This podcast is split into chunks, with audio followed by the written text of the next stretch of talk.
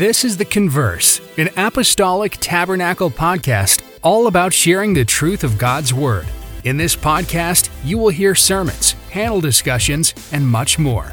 If you would like more information about this ministry or would like to plan your visit, go to a t wilmington dot com. For now, enjoy your time on The Converse.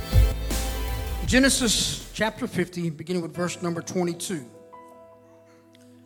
Joseph dwelt in Egypt, he and his father's house. And Joseph lived an hundred and ten years. And Joseph saw Ephraim's children of the third generation, the children also of Machar, the, child, the son of Manasseh, were brought up upon Joseph's knee. And Joseph said unto his brethren, I die. And God will surely visit you and bring you out of this land. Now they were dwelling in the land of Goshen at this time. Unto the land which he sware to Abraham, to Isaac, and to Jacob. Joseph was fixing to die there in Egypt. Verse twenty-five, it says, And Joseph took an oath of the children of Israel, saying, God will surely visit you. And ye shall carry my bones from hence. So Joseph died, being a hundred and ten years old. And they embalmed him, and he was put in a coffin in Egypt. One more verse of scripture, Hebrews eleven and twenty-two. Just simply says that by faith, Joseph, when he died, made mention of the departing of the children of Israel, and gave commandment concerning his bones. Let us pray together. Heavenly Father, we appreciate your goodness. Appreciate your spirit that we felt here tonight. Lord, I'm thankful, Lord, for victories that's already been won. Lord, for enemies that's already been defeated. But God, we believe, Lord, that you're going to show up in a great way here tonight. Lord, let your word reach out, oh God, and let it stir our hearts. Lord, let us prick us from within.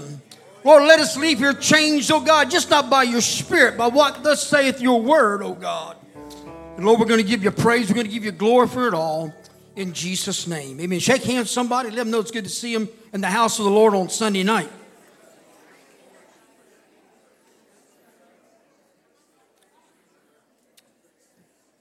Amen.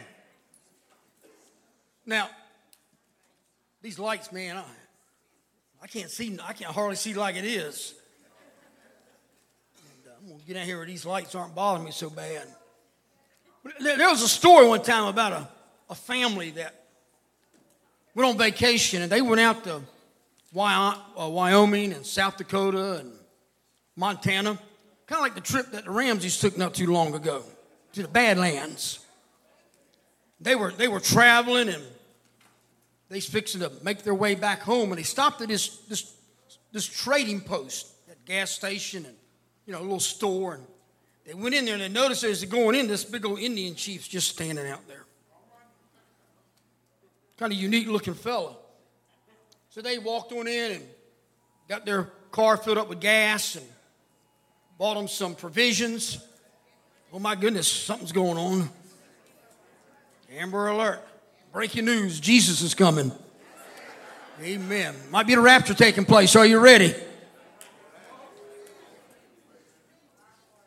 So they got all the provisions and they were checking out. They was talking to the, the, the cashier. They said, that's a, that's a mighty authentic looking Indian out there. He said, man, he is. He's, he's old as dirt. But he said, there's one thing about him. He never forgets anything. You can ask him any question, and he'll remember it. Just go and ask him something. So they walk out, and they see him. And they stopped and they looked at him. They said, hey, Chief, what did you have for breakfast ten years ago? Me had them eggs. Great revelation. They got in the car. They weren't too impressed. Went on their way. Five years later, this same family, traveling on the same trip, decided to take it again. Came to the same convenience store, same trading post. pulled up to get gas. There's that same Indian standing out there. The guy in the car walked up, said, "Hey, Chief, how?" Me had him scrambled. I know that's too deep for some of y'all, okay? Me had him scrambled. He didn't forget anything. Then there was this, this group of, of singers. I think they were called the Mississippi Blind Boys. And they were invited to go sing at a camp meeting. They walked into that camp meeting. And as they as they, they came in to get set up to sing, and the people was there helping get all their, their instruments and all the microphones set up. And they had their C and I dogs with them. And the and the, and the, the preacher was in charge. So look, he says, you know, we're glad y'all here, but y'all, y'all can't bring those dogs into church here. He said, but you don't understand. We, we, we've got to, you know, bring these C and I dogs in here. And and, and they help us. And says, and, and it, I'm going to say he looked at that preacher, but he's talking to him. And he says, what you tell your congregation out here, they're going to forget. But what we tell these dogs, they'll remember.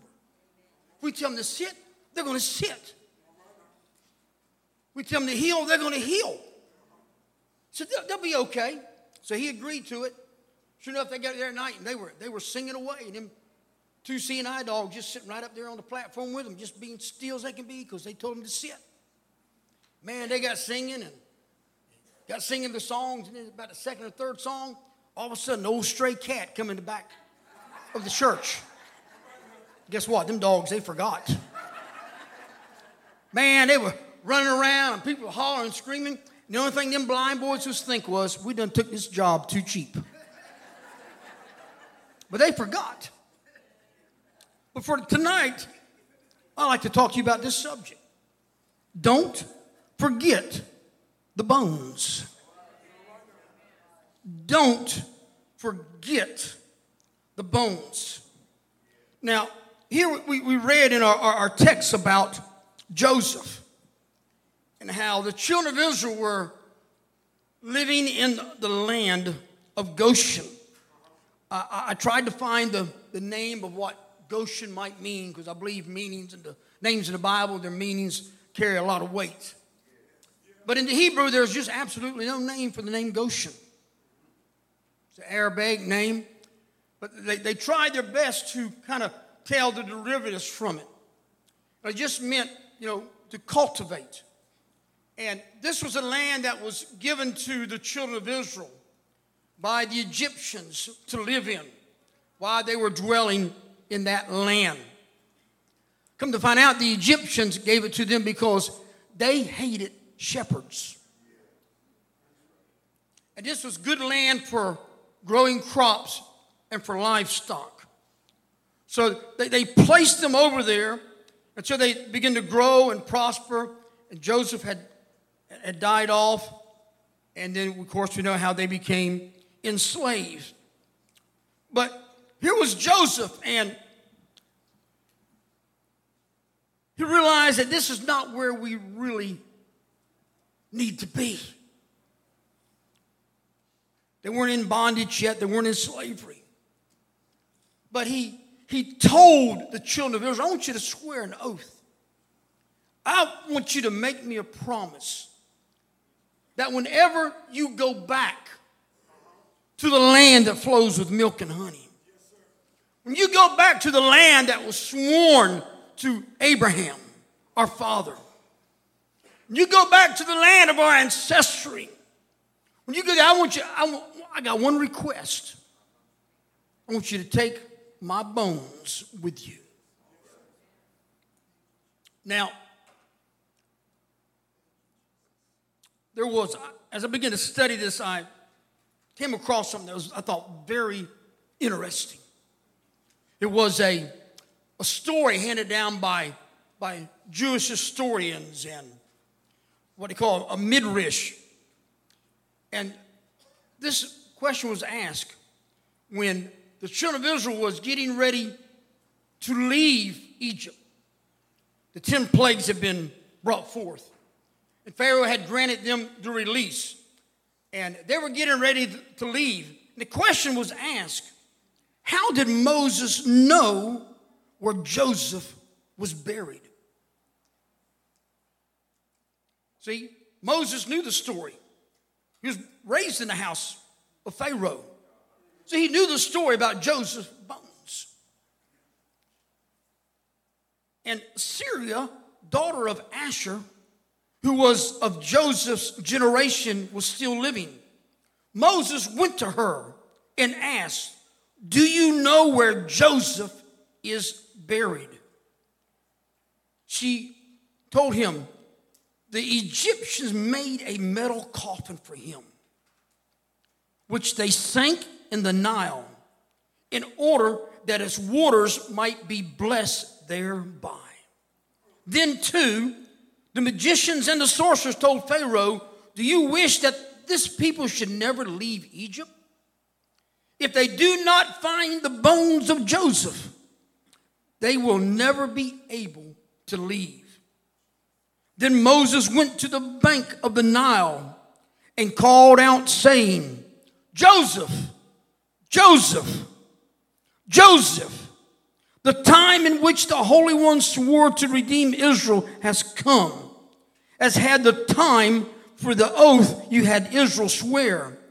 If you will show yourself well and good, if not, we shall be released from the oath you made our forefathers swear. The story says that immediately Joseph's coffin began bubbling upward, rising out of the depths as if it was no heavier than a reed, and Moses took it. Called out. Man, do you remember the night you were in a grave? A grave of sin. I mean, you were living in Egypt. You were down in the muck and the mire of this world. You were down in the depths. The devil said, I'm going to keep you there. I'm going to keep my foot on you. I'm going to keep you in that grave. All of a sudden, Jesus stood at the bank of your Nile. And he called your name. He said, come forth. Come to an altar. Come to a watery grave. Amen. Remember the night he called you out of darkness and brought you into his marvelous light. Oh, hallelujah. I'm thankful tonight for the gift of the Holy Ghost. Amen. I'm glad tonight for salvation. I'm glad tonight for redemption in Jesus. Well, come on. It's time to get up out of the grave.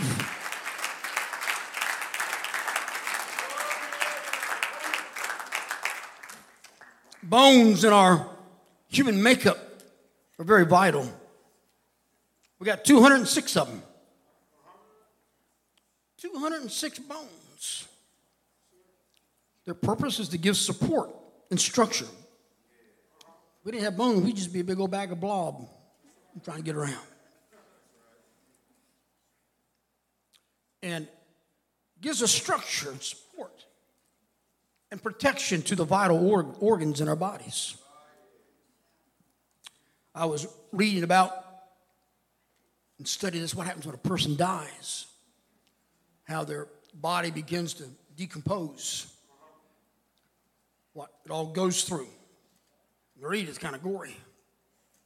But it takes about one hundred years for to get down to the state of the bones are gone. And all that's left is the teeth, which are the hardest substance in the body. But bones play such an important part in our lives. Now, I'll be honest, I've, I've never broken a bone. Man, I've seen people that's broken them. It's hard to get around, isn't it? It hurts. Painful. And I've seen them, you know, they, they break a bone, they got one of these little tricycles, got one leg up on it, you know, and they're scooting around. Or they got crutches. They got an arm in a sling. And, you, you know, it's, it's just difficult because you rely on those bones. You rely on that structure. And also, the bones play another vital part in making red blood cells. That's vital to us just living. Because Inside those bones is something called the marrow. And in that marrow is where red blood cells are regenerated and renewed and produced day in and day out. But you know what else is in that marrow? What it does, it stores fat. It stores fat. Man. I like what the writer of Proverbs said, Proverbs fifteen and thirty, when it says a, a good report makes the bones fat. Anybody got any fat bones here tonight? Amen. My bones are real fat because I've been living for God for fifty-two years. For fifty-two years, I've heard about how God has healed people. Every time I heal, I see somebody get healed by the power of God, it fattens up the bones. Even every time I see a backslider come back to an altar and pray through again, it fattens up the bones. Every time I see somebody come in here that's sick, amen, get healed by the power of God, it fattens up the bones. When I see an alcoholic come and get deliverance, or someone that's addicted to cigarettes and nicotine come and gets delivered, it fattens up the bones. Hey, we got anybody here tonight that's got fat bones? Come on, a good report. It makes the bones fat. Hey, don't forget the bones tonight. Oh, hallelujah. When I see somebody get baptized in Jesus' name, it makes the bones fat. Oh, hallelujah, hallelujah. Then there's such a thing, you know, we gotta have, we gotta have good bones, don't we? We gotta have good bones. We had uh, five and a half years ago. We decided to move into my wife's father's house, Brother Watson's house, and we knew to, in order to do that, we would have to go in and just remodel the whole thing. Built in nineteen seventy and needed a lot of work. So we went in there and had old dark paneling and tore all the paneling out, put sheetrock in, and a lot of other good stuff in that house that needed to be taken care of. The kitchen needed to be redone. And uh, with the with the handiwork of Kurt Hanline, we got it restored. But as we, we began to tear all that stuff apart, you could look at that house. And you could tell one thing it had, had, had good bones. Had, had a good foundation. Had, had good structure. Amen. And uh, when you come there, you, you don't see all that. All you see is the, the sheetrock and the paint and, and the flooring. But you got to see what's under all that to realize that within that house, there's some, some good bones. Well, I want you to know the Church of the Living God today, it has some good bones. Amen. And I'm not talking about this building. So I'm not talking about this building tonight. But I'm talking about the church. I'm talking about you tonight. The church has some good bones. Amen. I don't want to forget the bones tonight. I don't want to forget the prayers of a William Roberts. I don't want to forget the dedication and commitment of a Roy Barnhill. I don't forget the kindness and the goodness of a James Mintz. Amen. I don't want to forget the, the zeal of a Sam Watson. Hey, what I'm talking about tonight, I'm talking about people that had good bones. Now I'm talking about a church tonight that's got good bones. Amen. We've come here tonight to get the bones fat. Amen. We've come here tonight to get the, blown, the bones renewed and re, regenerated. Amen. And I can name hundreds of people. It's a church tonight that's full of good bones. Amen. I hope tonight we don't have any dry bones here. I said, I hope we don't have any dry bones here tonight. Oh, hallelujah. Jesus, he rebuked those that was full of dry bones. He said in Matthew twenty-three and twenty-seven, woe unto you, scribes and Pharisees, hypocrites, for you are like unto whited sepulchres, which indeed appear beautiful outward, but are within full of dead men's bones of all uncleanness. Amen. We would have took that house and spent all that money restoring it. But if there was things that needed to be fixed structurally, if we didn't fix it. Amen. You're allowed to walk in there and fall through the floor. You're allowed to lean on the wall and it cave in.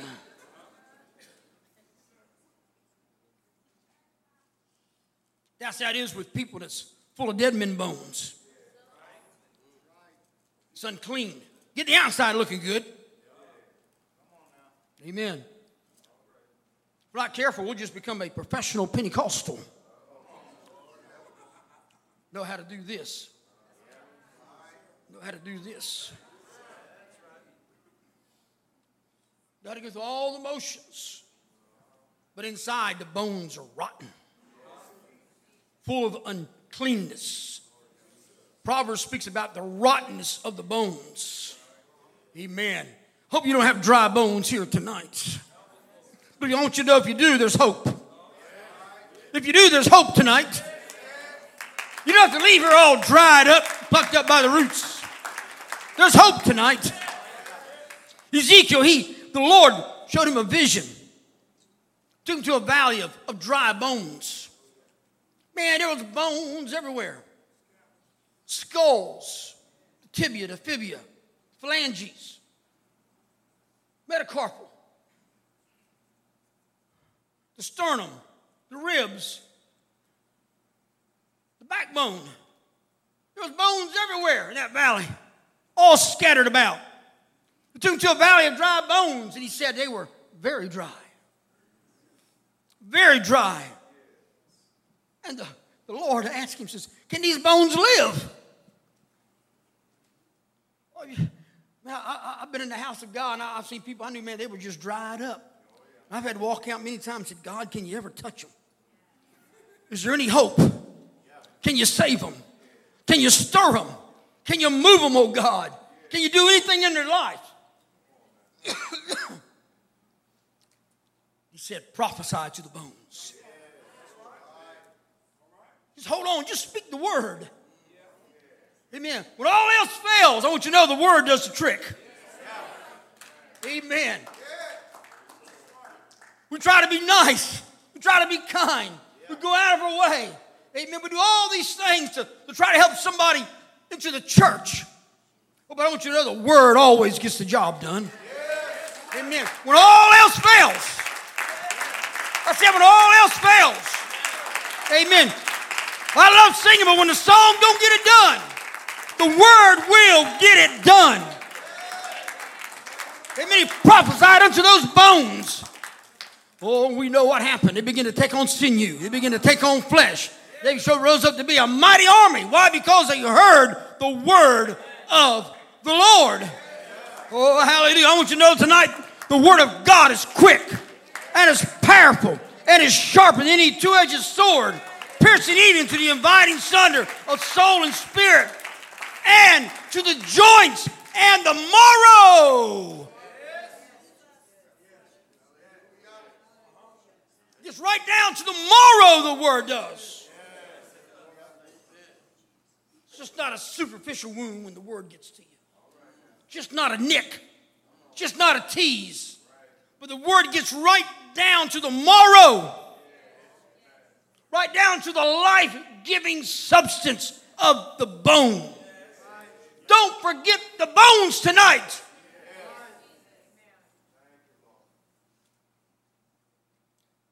I don't want to ever forget how the Lord saved me. I don't want to ever forget where he brought me from. I don't want to ever forget. Hey, fill me that Holy Ghost one night at a youth camp. I don't want to forget the night that he baptized me in Jesus' name. I don't want to ever forget what he's done for me. Amen.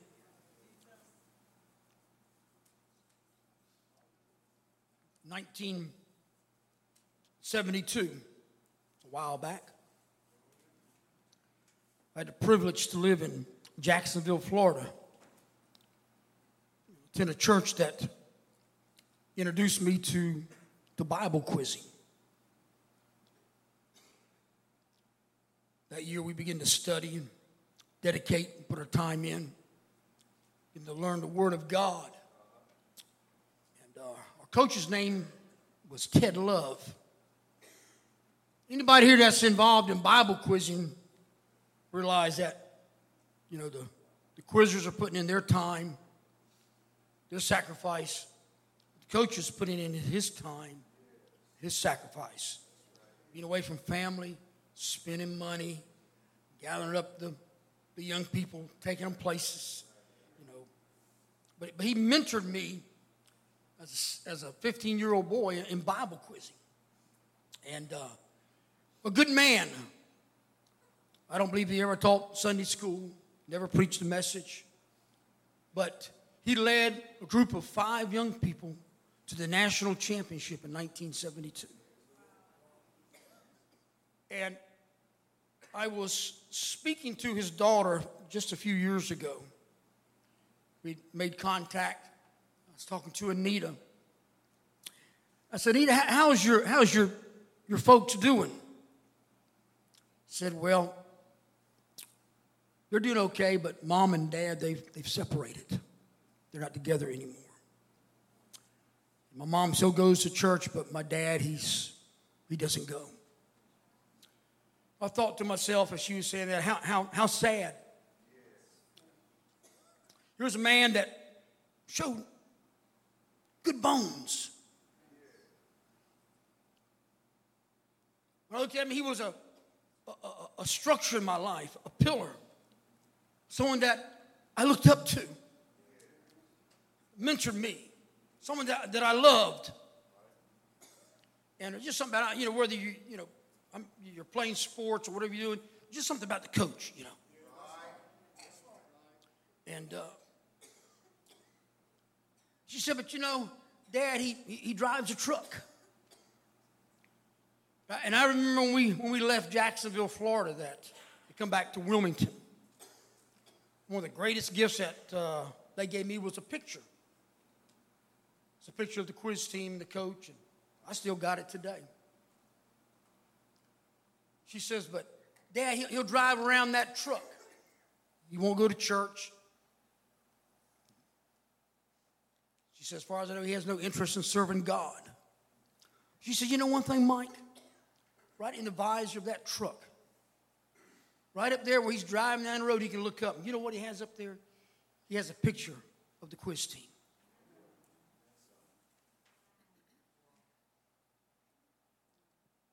What was Ted Love doing? He said, I don't want to forget the bones. I know I'm not going to church. I don't want to forget. It's a reminder. It's a reminder of better days. It's a reminder of good times. It's a reminder that it was my calling. It's what I was good at. He looks at those that picture, those young people. He says, I, I was instrumental. And then being something in their life. Right. All three of us guys that's on the team, we're all preachers. One's evangelist, he passed away a few years ago. The other one, he pastors out in New Mexico. Anita, a soul winner. Debbie, she lives in Tennessee, still going to church, still serving God. But he was instrumental because he says, I don't want to forget the bones. I don't want to forget what God done. But then I thought what it said in Second Peter chapter two, verse twenty and twenty-one is, my good brother comes to the piano tonight. Let's begin to close. It says, for if after they have escaped the pollutions of the world through the knowledge of the Lord and Savior Jesus Christ, They are again entangled therein and overcome. The latter end is worse with them than the beginning. For it had been better for them not to have known the way of righteousness, than after they, they have known it, to turn from the holy commandment delivered unto them.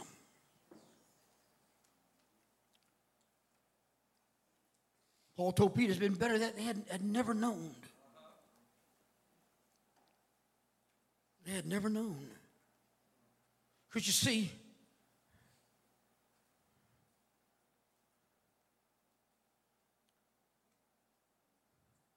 people just don't forget the bones. They don't forget. They may try to. There's just something about the bones that they just can't forget. They can't forget about the church that showed them structure, that showed them love. Amen. They just can't forget the bones. See, I've, I've passed backsliders on the street or in the store. What will they do? They won't even look at you. What, what's going on? They I want to forget the bones.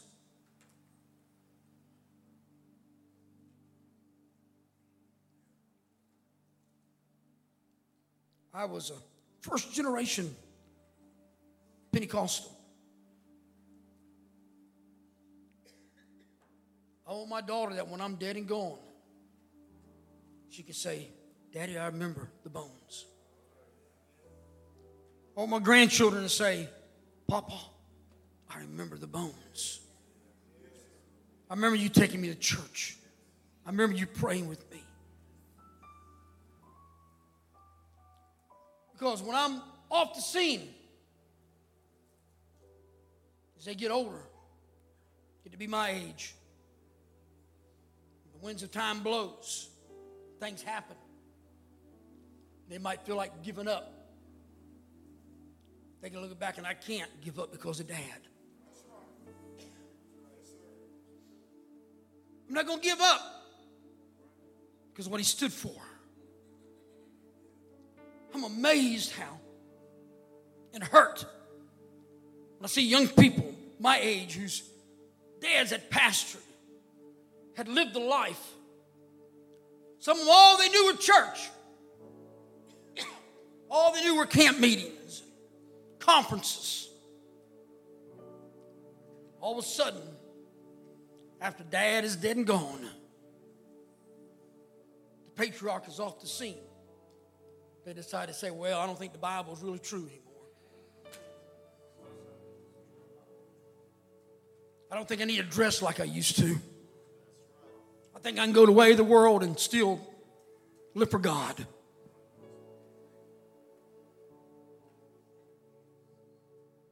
The old saying, they only knew what was going on, they'd roll over in their grave. They can see their children now. They'd roll over in their grave.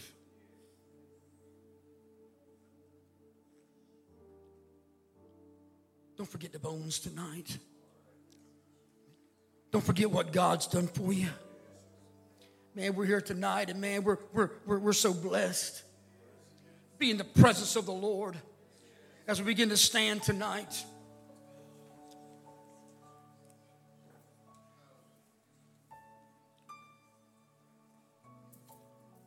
I don't know if you remember running the aisles tonight or not. I don't know if you'll remember shouting around an altar tonight. Tomorrow morning when you get up, hope there's something ringing in your ears. And I've got to remember the bones. Thank you for joining us. Don't forget to visit us at a t wilmington dot com. We will see you next time on The Converse.